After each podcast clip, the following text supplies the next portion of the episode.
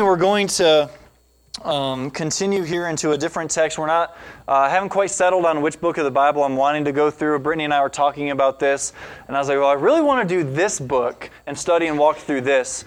Uh, but then I want to do this one, and there's about five or six that I would really love to do. And then, of course, Brittany, being smarter than me, says, well, you're not going to choose a wrong book of the Bible. Uh, it's not as if you're going to be preaching through something that's not from the Bible. So there's the encouragement with that. Um, I think I'm narrowing it down to two. I'm not going to tell you because it might not even be one of those two, and then you'll judge me for that later. Um, but this morning we're going to examine a very, very familiar passage where at least one or two of these verses are very, very familiar, but it is so crucial for us to not only have a right understanding, but once again, as we did last week, to be reminded of these truths. A lot of times, it's not as if we don't know something is true. Um, I, I, use my kids as illustrations a lot because that's just the stage of life where I'm learning so much about who God is and about the Bible and about all of these things being true because of my children. Um, my kids know the difference between right and wrong. They know what is true about good and bad. They know the rules, they know and understand all of these things. It's not that they didn't know that they shouldn't throw things into the neighbor's yard or that they didn't know that they shouldn't kick their baby brother, right? I know some of you guys are like, no way Maddie and Benji would kick Judah. Yes. Maddie at times thinks that Judah is a horse or a dog. Um, he's eight months old. He is neither of those things, but yet Maddie is Maddie and just doesn't quite understand those things. Um, so, oftentimes in the Christian life, it's not that we don't know what is true, it's that sometimes we forget, or the, the lack of the constant remembrance causes us to move away from it. Uh, but this morning, we're going to be in James chapter 2, and we're going to be in verses 14 through 26. Uh, these familiar verses that we're going to be looking at, you're going to find uh, in verse 17. But we're going to look kind of at this whole context. We're going to try to move along throughout here. But I want us to see what it is that James is portraying. Again, this is a familiar passage, but I would like to encourage and ask that even though it's familiar, that we don't just assume, uh, well, I already understand that, and so I can just tune out for the next however many number of minutes. Um, look at this text see what it is that God is clearly communicating through this, through the human author of James by the Spirit, and really examining ourselves this morning. But again, James chapter 2, verses 14 through 26. In the first six or seven verses, we're going to be seeing faith that is dead. And in the closing verses 21 through 26, faith that is alive. Because there is not just the understanding of faith, and we all understand exactly what that means. Um, Common illustration, all of you had faith that those chairs were actually going to work this morning when you sat down. Um, some of you, my, my, cynics and my skeptics, probably like, well, I usually trust in chairs, but I've been fooled before. So you may have examined your chair each and every time, or you have faith that your car is going to start. Or maybe, depending on the car you have, you don't really have any faith it's going to start, but when it does, you are rejoicing and absolutely overjoyed with it. Because, yes, it turned on because I hit the steering wheel so hard right? A lot of us have been in those situations, okay? Maybe just me, never mind. But we're going to see these things. We're going to contrast dead faith with faith that is alive because not all faith is universal. It's not all the same. And there's incredible distinction that the author here is going to make in James chapter 2. And he's going to begin by answering a critical question which is found in verse 14. He starts off and he's just talked about favoritism, of not showing uh, favoritism to those who are rich as opposed to those who are poor. Don't favor uh, the well dressed man or woman over the one who isn't as well dressed. That there's not supposed to be this kind of uh, favoritism in these things and judgment. But he gets into verse 14 and he asks, What doth it profit, my brethren, though a man say he hath faith and have not works? Can faith save him? So here he immediately enters into this question of what good is it for a man who has faith but does not have any works? Is that faith one which can save him? This is an absolutely critical question for Christians to answer as well as for those who, who are apart from Christ. We, we understand this relationship, and I think that this morning uh, my goal is to present a, a well balance because so often, whether it was a study in Colossians, whether it was in years past in a study of Galatians, so much talking about it is not by works, right? That's what in this church, between previous pastors as well, the consistent theme of salvation is not by works, which is absolutely, absolutely true. You are not saved by your works. There's a couple phrases I'm going to repeat throughout this morning, and that is one of them. Salvation does not come through works. But this is a very, very interesting question that he is sending forth.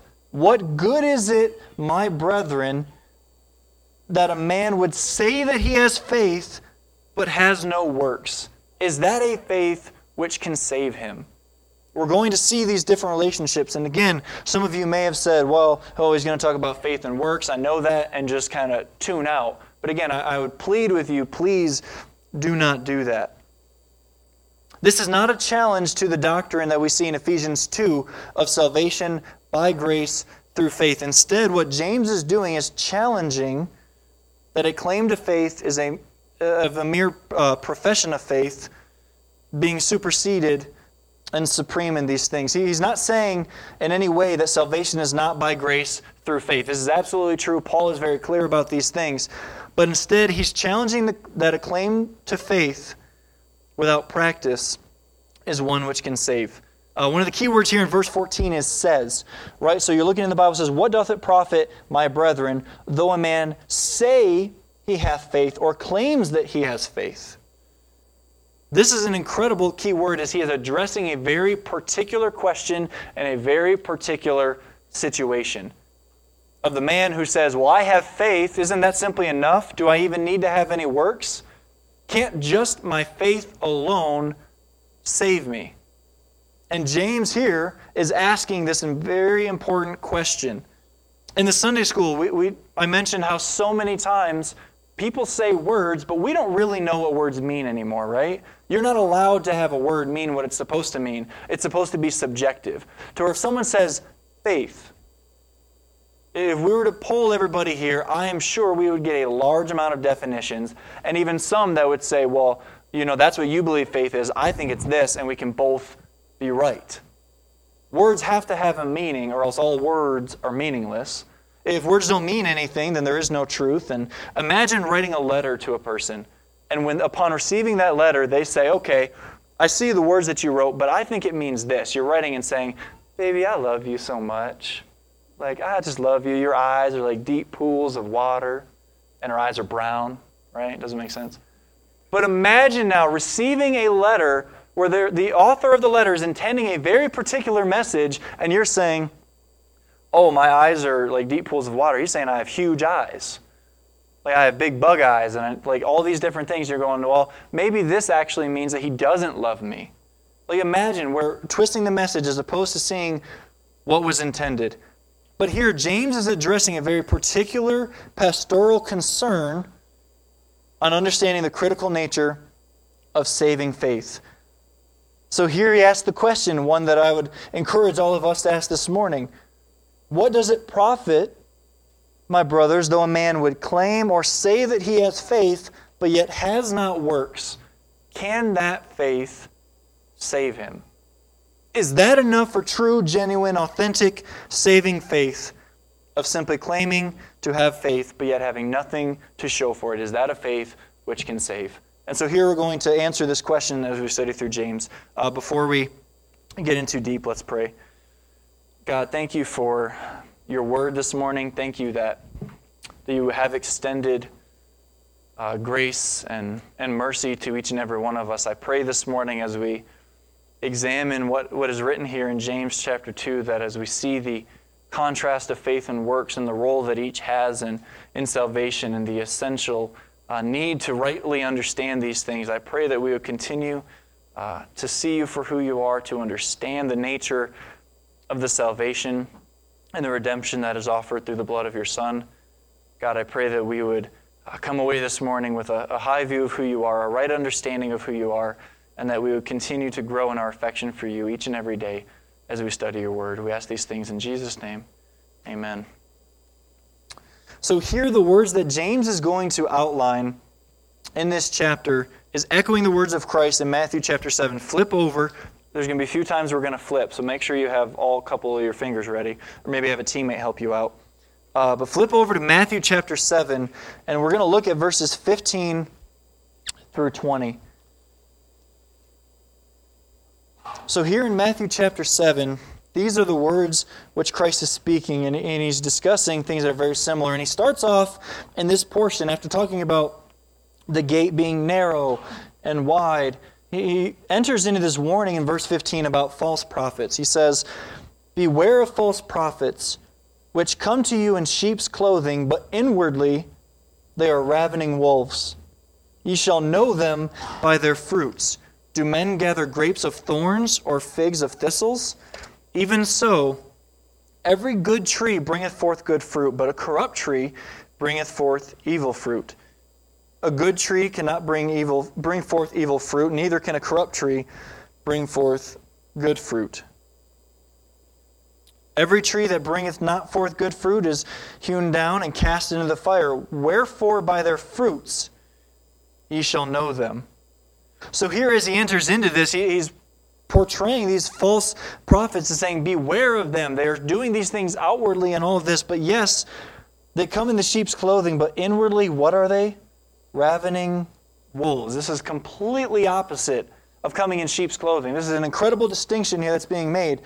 In verse 16, he says, You shall know them by their fruits. And then again, he echoes that sentiment in verse 20 Wherefore, by their fruits you shall know them.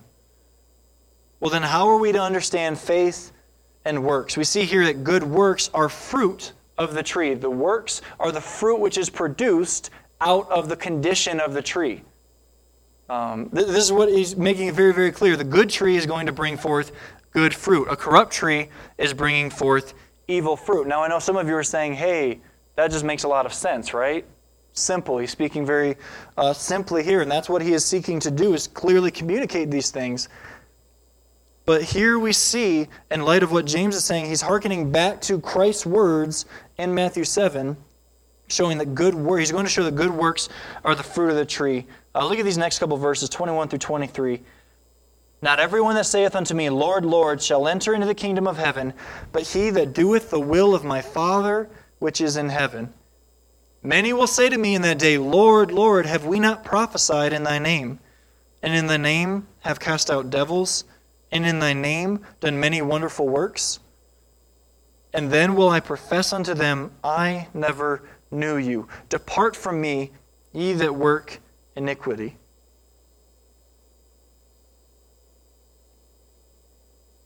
we all must examine ourselves to see if we are in the faith. Here, Christ is bringing forth these words, talking about the good tree and the bad tree, allowing us to understand or, and to examine ourselves. Are we a tree which is bringing forth good fruit? Or are we a tree which is bringing forth bad fruit? Or even yet, are you a tree with bring forth abs- which would bring forth absolutely no fruit? Is it a dead, a barren tree with nothing to show for it? Does a good tree yield absolutely no fruit? Does a good tree yield forth bad fruit?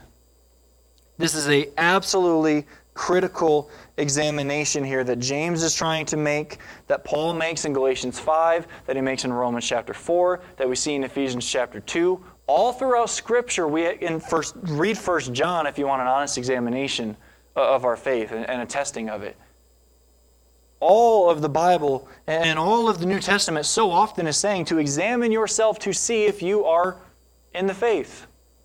This is not just to cast a doubt and just so that pastors can get up and say, see, your faith probably isn't genuine, so get it right.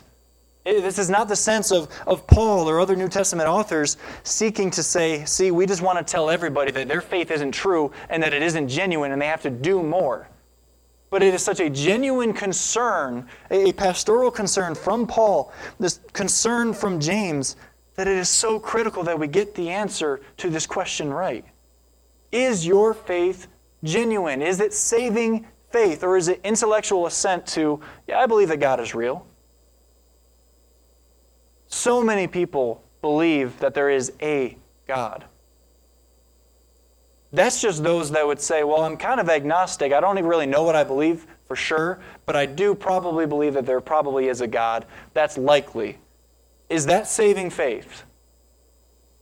How many Mormons, Muslims, Hindus, Buddhists claim to have faith and what they know in their bones is absolutely something that to, is to be true? They say, Well, I have faith that these things are true. Is that saving faith in light of what we see here in the Word of God? Trusting in a God that is not the God of the Bible? Absolutely not. So when you have conversations with those and they say, Well, yeah, I have faith, I believe in God, that is not an end to the conversation of saying, Oh, so we're the same. You ask questions and say, Okay, faith in who? What do you have faith in? Some people have faith in good karma. Some people have faith in themselves or in another person or just that things are going to be good. Faith is universal across all different areas. Everybody has faith in something. There is not a single person that has no belief in anything. Because even then, they're trusting their own knowledge, right? Saying there is absolutely no God takes an incredible amount of faith, assuming the position that you know 100% of all that there is to know. The atheist has an incredible amount of faith that they're taking that there's nothing they could ever learn. Because the atheist claims, I know with certainty that there is absolutely no God, saying that they have 100% of the possible knowledge in the world. Because if they admit that they only have, let's say, 20%, which, by the way, not even close, is it possible that God could exist in that 80% that you don't know? Let's say you know 99% of what is possible to have known in the world from all time. Is it possible that God could exist in that 1%? And even logically, it's yeah, it's possible. The atheist position is incredibly illogical. It's incredibly illogical. But they have faith in their own understanding and in their own wisdom.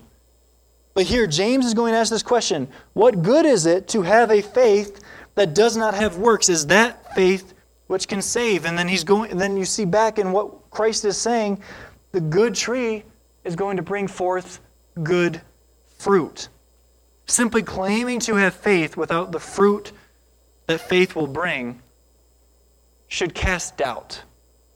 Examine yourself and say, okay, I have claimed to have faith, but I'm looking now and I'm looking for fruit, and guess what? This tree is incredibly barren. People will look at my life and say, there is absolutely no fruit coming forth from this tree.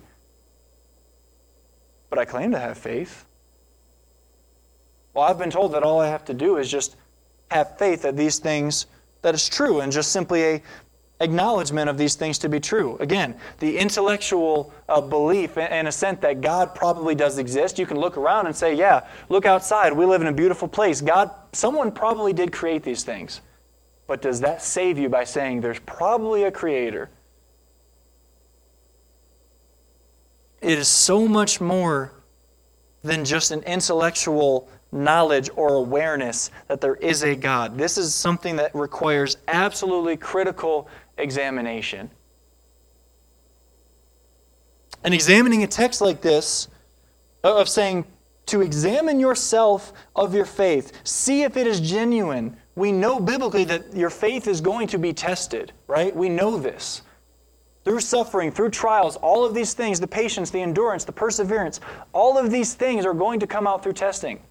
And this is not a text which is often misused to say, for pastors who come along and they say, Well, I just want people to doubt their salvation. I just want people to know that it has to be this way, and I want them to just get it right.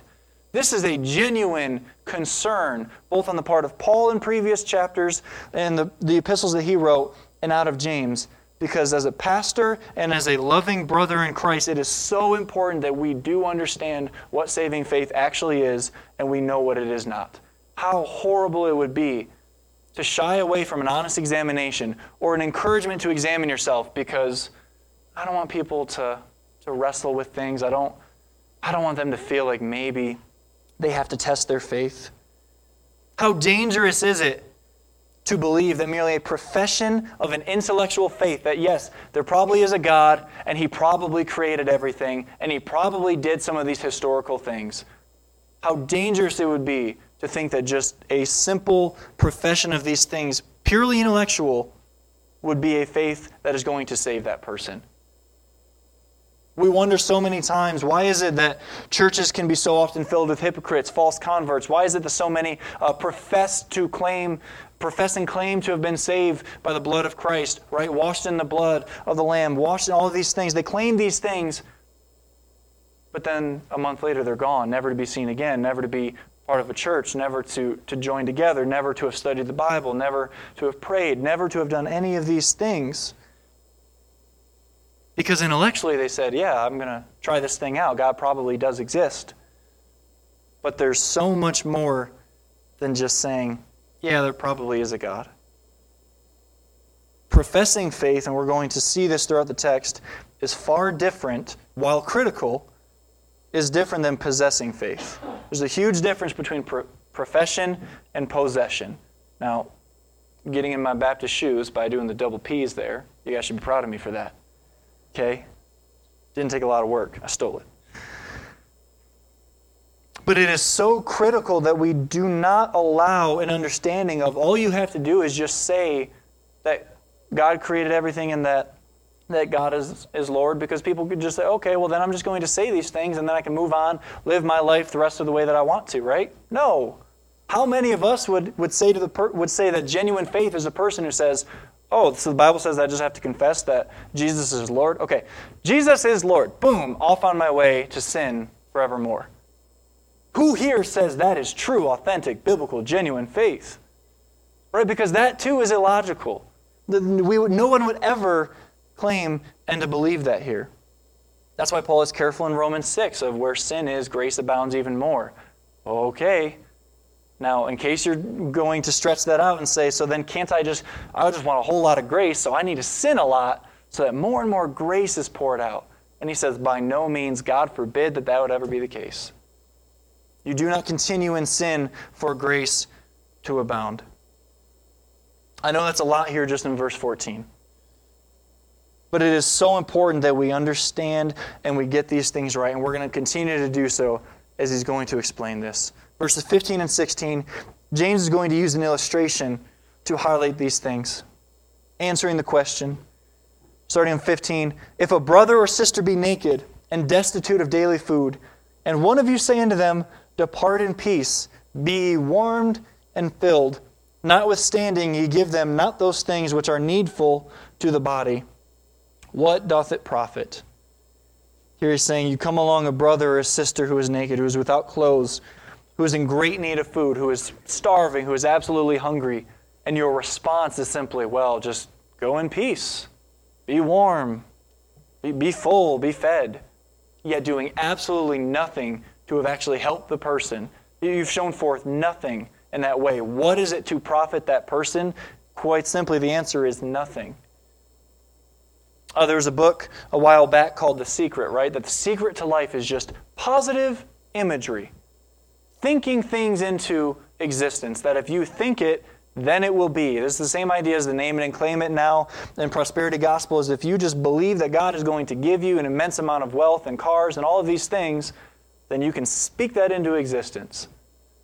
I'm still looking for the promise of, of a car and a house and, wealth and all of these things biblically. If you guys are aware of that, please find that text for me.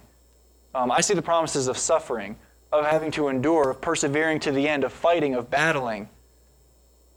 No promise of anything other than that, as well as possible imprisonment, beating, persecution. But think about this, even just purely in a logical sense. What good have you done for this brother or sister to see them starving in great need of food and great need of clothes, and you're saying, well, just go get warm? What have you done for that person? And not even just nothing, you've probably made that situation a whole lot worse of saying, well, then be full. He says, What good is this faith? What profit is it? It is absolutely none. It is no good. Unless action is following the understanding, that understanding is entirely empty. Apart from action, the understanding is incredibly empty. Listening must be marked by doing like faith is by our works. Our works are a outward response of the faith that we already have. The fruit that comes from the tree is the reflection of the, the goodness and the actual tree that it is. This is why an apple tree isn't going to grow forth peaches. Why? Because it's an apple tree. The fruit is representative of the type of tree that it is. That's my kid. He heard apples and I think he got excited. I'm not going to lie. So, what good is a faith then of a man who comes along and says, I have faith, but I do not have works? Is that enough to save me? Here, James is using this illustration in a practical sense to say it is worthless. Not just worthless. Look at verse 17. Even so, faith, if it hath not works, is dead. Being alone it's not an acceptable thing to say, yes, you profess to have faith, but there's nothing to show for it. You have no works. You have no desire to live as God has commanded. You have no desire to know Him. You have no desire to love and to serve and to show forth this love that you have for God. It is dead. It is completely alone. Calvin said that we are saved by faith alone and justified by faith alone. But here's the thing that's my paraphrase there faith is never alone. Works are the natural accompaniment to the faith that we have received. It is the result of it. It's not enough to just claim that we have faith and say that I believe in God, generally. I believe in God. That's not enough. It is absolutely not enough to just be able to define all of the Christian terms, to be able to say, well, I could explain, I can define what justification is. I can define uh, sanctification. I can define all these different things. I can name the 12 tribes of Israel. I can, and we list off all of these different things, and we say, you can know all of those things, but be absolutely far removed in your heart from who God is. I mean, countless passages in Matthew, in Mark, uh, of John, and so many of these similar situations. And we even looked at it um, last week in Isaiah of, they praise me with their mouth, but their heart is far from me. There are so many people, and I, it was so discouraging throughout all the different studies that I've had to do of reading scholars, biblical scholars, training and teaching in seminaries and scholarship and authors and all these different things that are writing about the things of God, but yet do not know Him or love Him. It is as if the Bible is this incredible textbook that they can just mechanically look at and they can define these things and they can make it some wonderful thing of scholarship but it has no spirit behind it. It has nothing to do with who God is, what Christ has done, and giving any glory to God. It is how can I parse out these different words? How can I create a system about this? How can I fill my pages? And it is so discouraging when that becomes the case.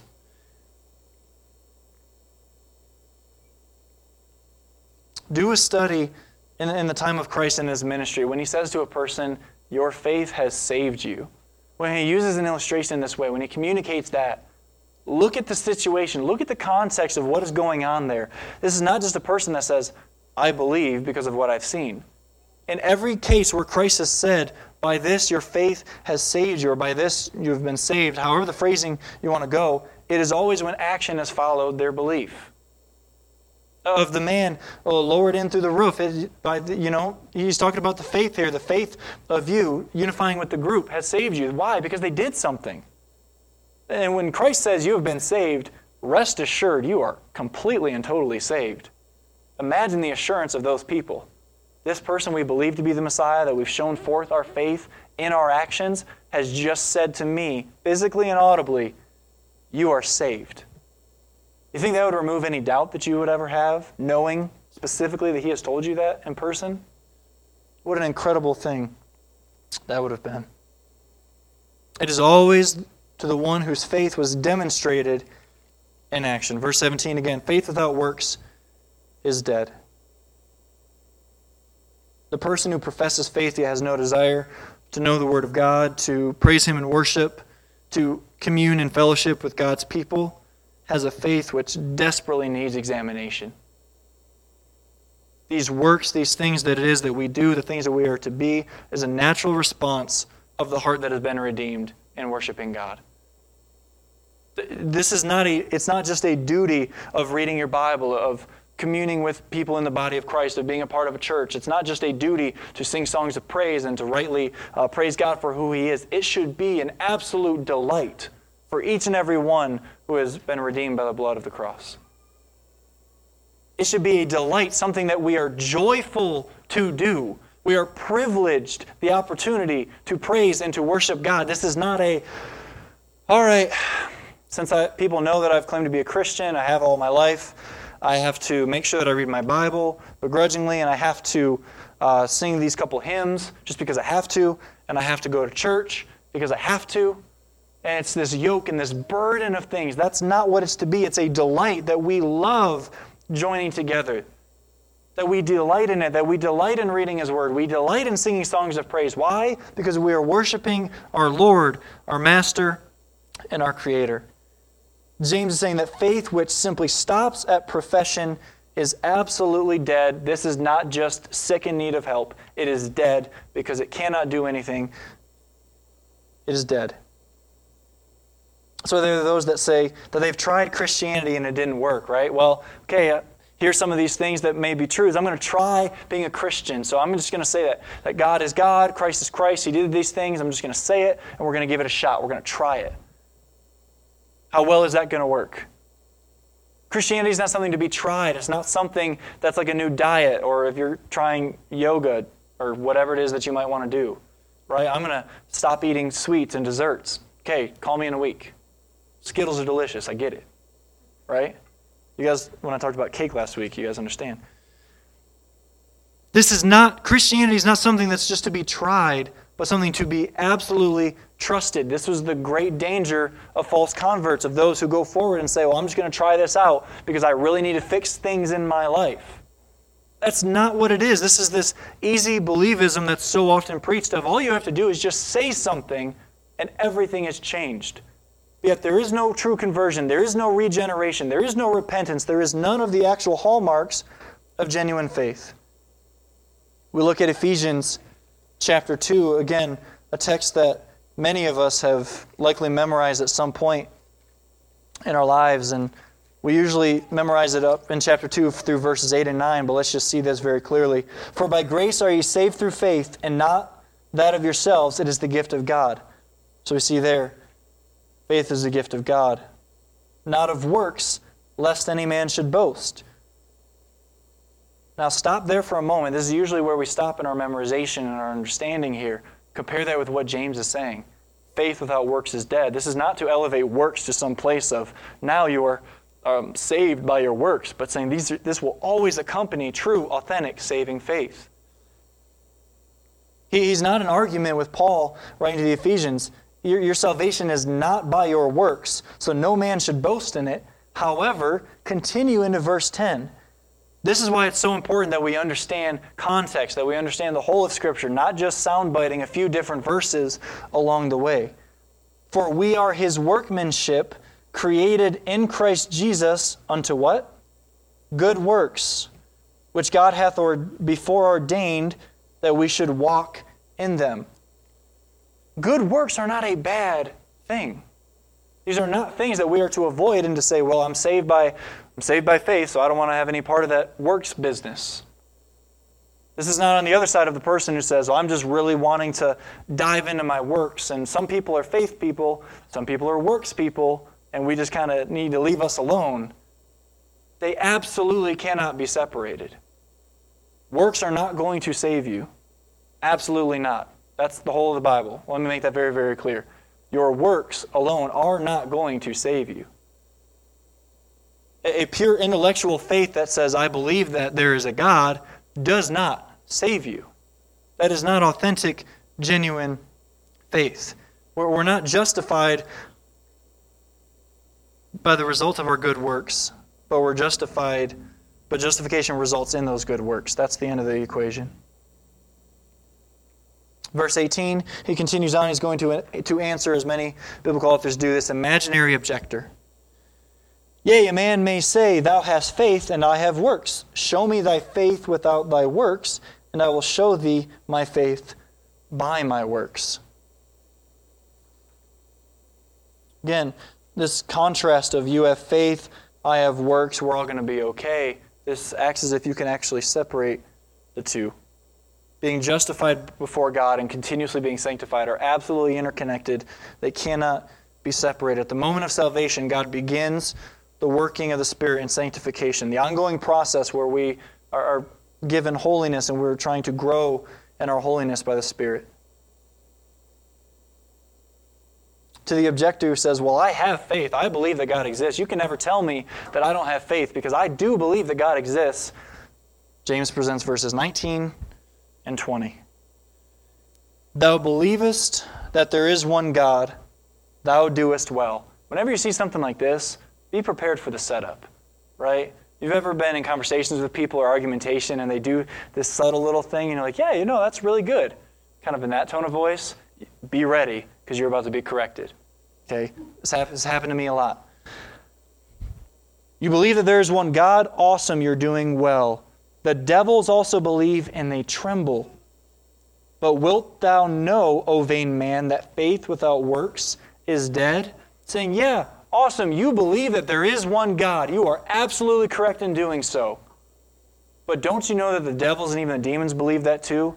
And they are trembling. They shudder at that very fact. Why?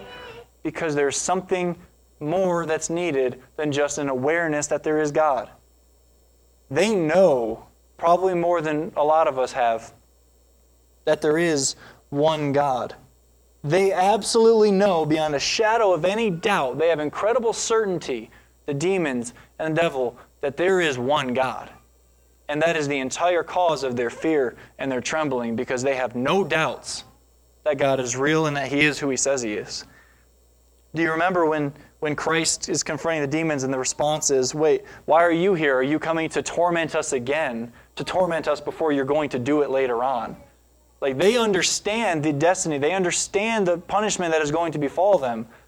And they're upset, saying, Why are you here now? You're going to do this later. Did you come to torment and torture us yet again?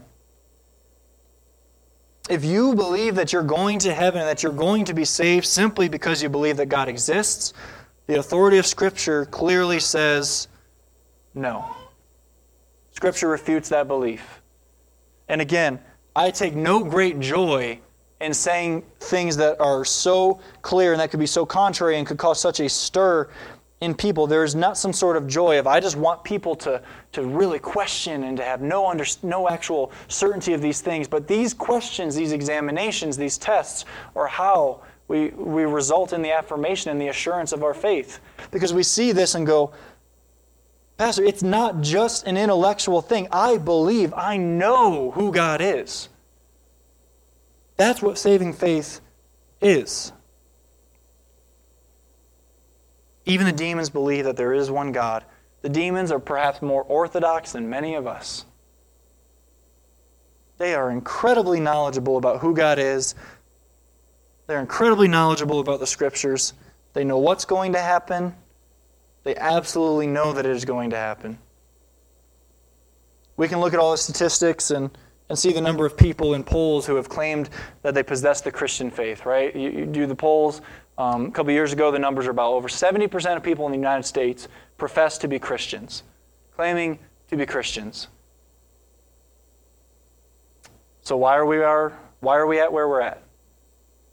70% of the, the country is Christian, right? We should be in great shape man, every, every uh, official that's ever um, elected in, every vote that's ever cast, 70% of the vote, you're probably going to win most, right? That's how math works. 70%, large portion, right? So we should be in great shape. Then why aren't we? Because again, 70% professing to be Christians, I'm not going to say how many are or not, I don't know. But if those things are true, genuine, authentic faith, where it has changed you, is regenerated you. You are a, then a new creation. Not might be a new creation. We've looked at that. If you are in Christ, you are a new creation. Why is it that new creations are voting like the old one? And this is far more than a political conversation here. This is an understanding that so many claim to be Christians, claim to possess faith in Christ, but yet they have absolutely nothing to show for it. In fact, they show the exact opposite. Again, look at the example here. If a brother or sister be naked, and destitute of daily food, and one of you says, Depart in peace, be warmed and filled, but you don't do anything for them to help them? What profit is there in that? What, what type of faith is that? That's a dead faith, a cold, dead, rotting faith, absent of any works to show for it. And this is not to emphasize works, it is to emphasize that works are going to be the outward reflection of the salvation that you have received. There is nothing that is, that is going to be the result of these things. And so here, James is not putting an illustration for some sort of uh, social justice where we are just to be doing really good things so that we can fix stuff. Uh, one of my favorite pastors to listen to, his name is Alistair Begg, he, he's talked about this, and he says that, um, that the Bible is not a call, and the Christian faith is not a call for social justice. It's not a call for Christians to be going out, to be solving world hunger we're not called to fix these things. Our mission as Christians, as, as the church, is not social, it's not political, it's not economic. And it's absolutely astounding in hearing this because I look around at the culture and go, man, that's kind of all I'm hearing, right? So much of the conversation is social justice, and, and it's all about the economic things that need to be fixed. Do they need to be fixed? Sure. Great. Political, economic, social all of these different things. But he's saying Christians were never called to fix those things. Our calling is what? The gospel. Our calling is God changing the hearts of men through the gospel. That is the central theme. It's not about equality, it's not about uh, hunger, it's not about uh, fair wages, all of these different things. That is not our call to fix. But he, then he continues on and he says, whenever you take away what is central, namely the gospel, and you move that off to the side, what is on the periphery then naturally is going to become central. How many times churches now are, are merely advocating for a sense of, of the social justice concept, which has then replaced the gospel, where the gospel is no longer necessary, no longer centered on what it needs to be, where churches then are doing good things, but yet never sharing the gospel with the people they're helping. So, what makes you different than any club? What makes you different than all of these other organizations? You carry the message of the gospel, carry it.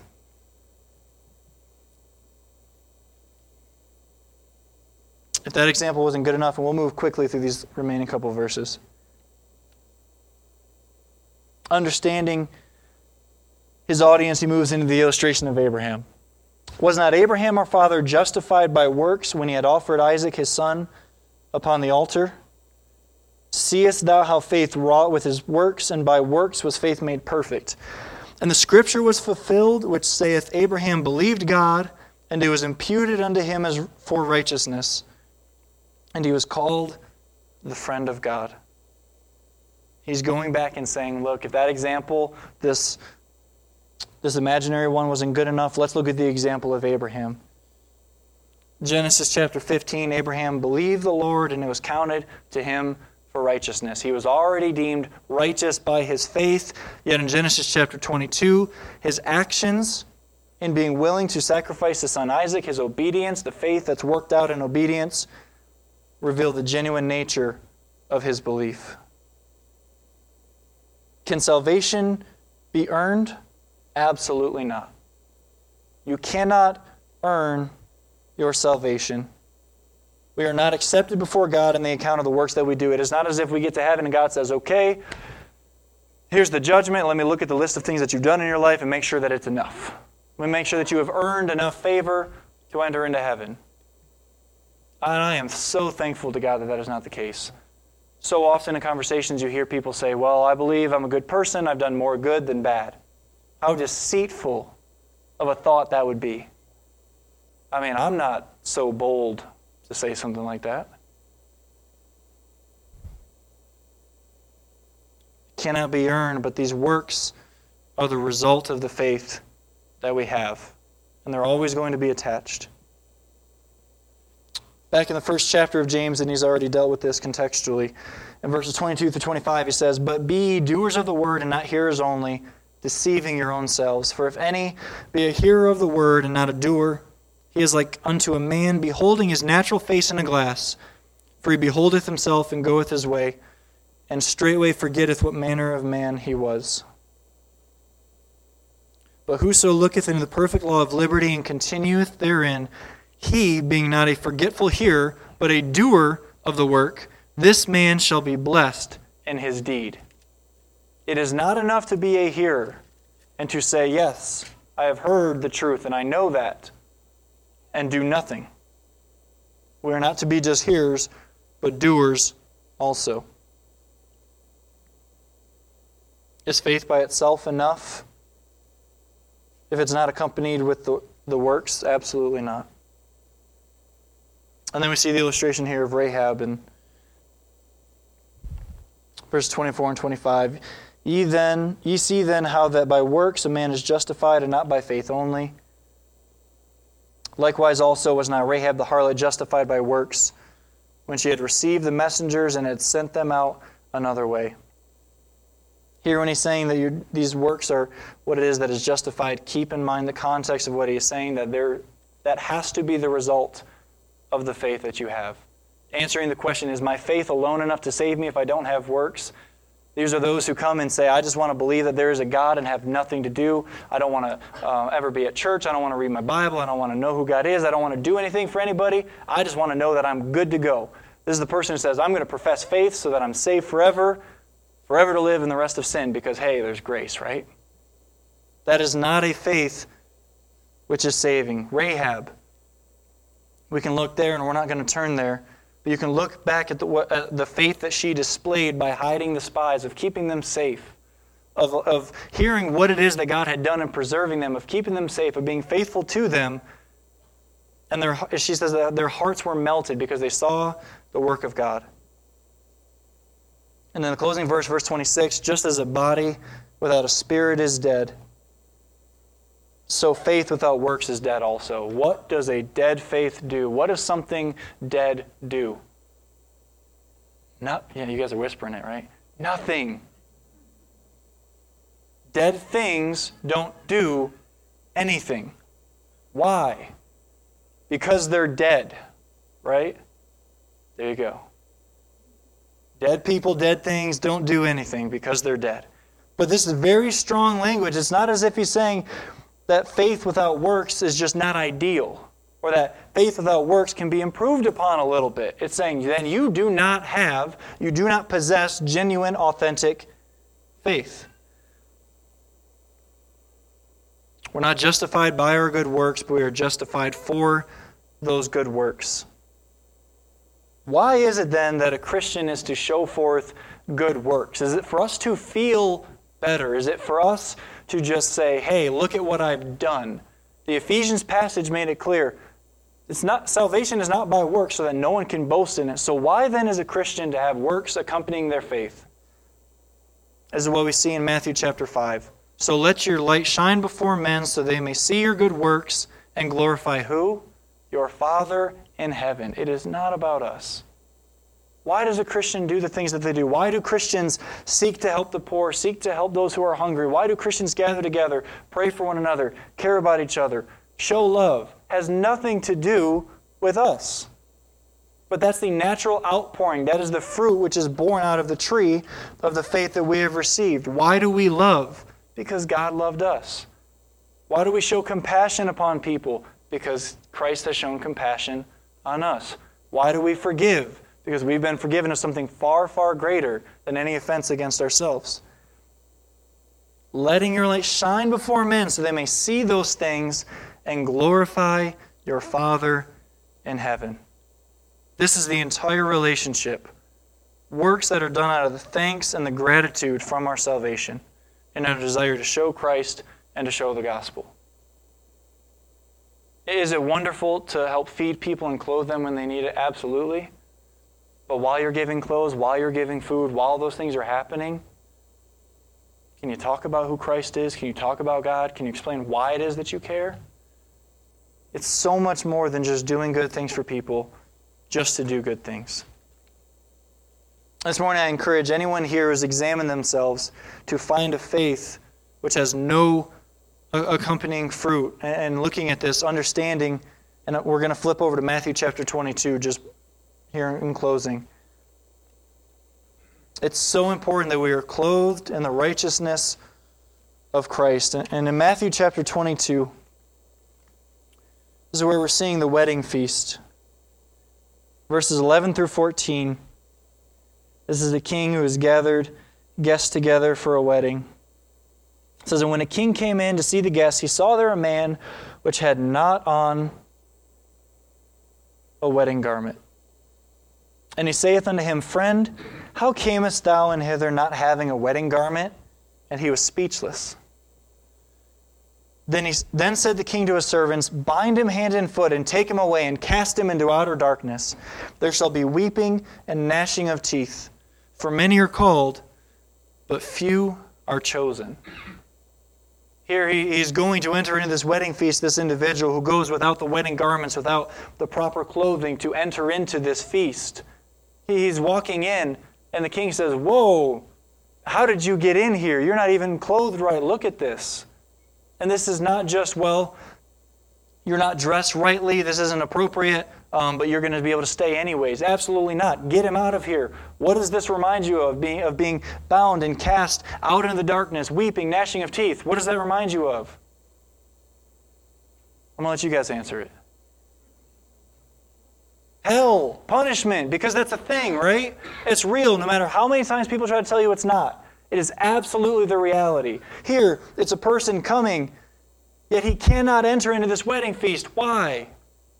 He was invited, but he's not wearing the right clothes. What clothes does a person have to be wearing to enter into the gates of heaven, to be with Christ forever, to see the face of God forever, to be in glory with Him, to worship Him forever? The clothes of the righteousness of Christ. And guess what? You're not going to go down the street and go buy it anywhere. You're not going to earn it so much that God says, Wow, look at this guy. He's really cool. I want to clothe him in the righteousness of my son. That only comes as a result of true, authentic, saving faith. Well, then, how are we to be clothed with this righteousness? Believe. Believe upon Christ and his work. Believe that God is who he says he is. Believe that Christ, the Son of God, was beaten and killed and crucified upon the cross being the atonement for our sins. Repent of your sins, believe in him. And this is the difference between just a faith that says, I believe that there is God, and the, the faith that says, I believe in God, and this is now how it is shown, because I am so thankful for the salvation that He has extended, the salvation I have received, and the works, the fruit that are the result of that faith. This text offers such a, a firm examination of ourselves to ask ourselves okay, do I possess a faith which is just faith alone, or is it a faith which is accompanied by the works, being a testimony to that faith? Knowing that not only do I just believe because I've been in Sunday school or church all my life and just saying that I know that God is real, but saying, no, I know who God is. I know that I have been redeemed by the blood of the Lamb who was slain before the foundations of the world upon the cross, atoning for my sins, I know that that is true. That you have been regenerated, that you desire to know Him, that you desire to seek after Him. And here James is saying for them to examine themselves and showing that a faith without those works is dead. It produces nothing. There is no fruit because the tree is dead. And many, maybe many of you who aren't really good with plants, nothing grows because you've killed the plant. So too our faith needs to be there needs to be the evidence of that life. Let's pray.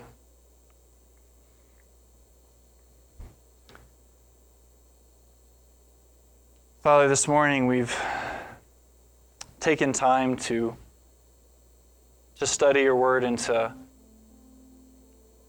to offer an honest examination with ourselves of seeing that that faith alone and just believing that there is God and that you are God, without any true belief, without any works that show forth that faith, that we understand that that faith is dead, that you've called us to repent and to believe and to trust upon you and upon the work of your Son for salvation. God, it is so apparent throughout the entirety of your word that no man is made righteous and no man is saved by a result of their works, but as you offer salvation, you offer redemption to us, that those who receive it will show forth those good works as the result of that faith that they have received from you. God, it is an absolutely terrifying thing to for a person to believe that they that they know who you are and that they have been saved and that they have a faith which saves them, it is completely contradictory to what it is that you said is required.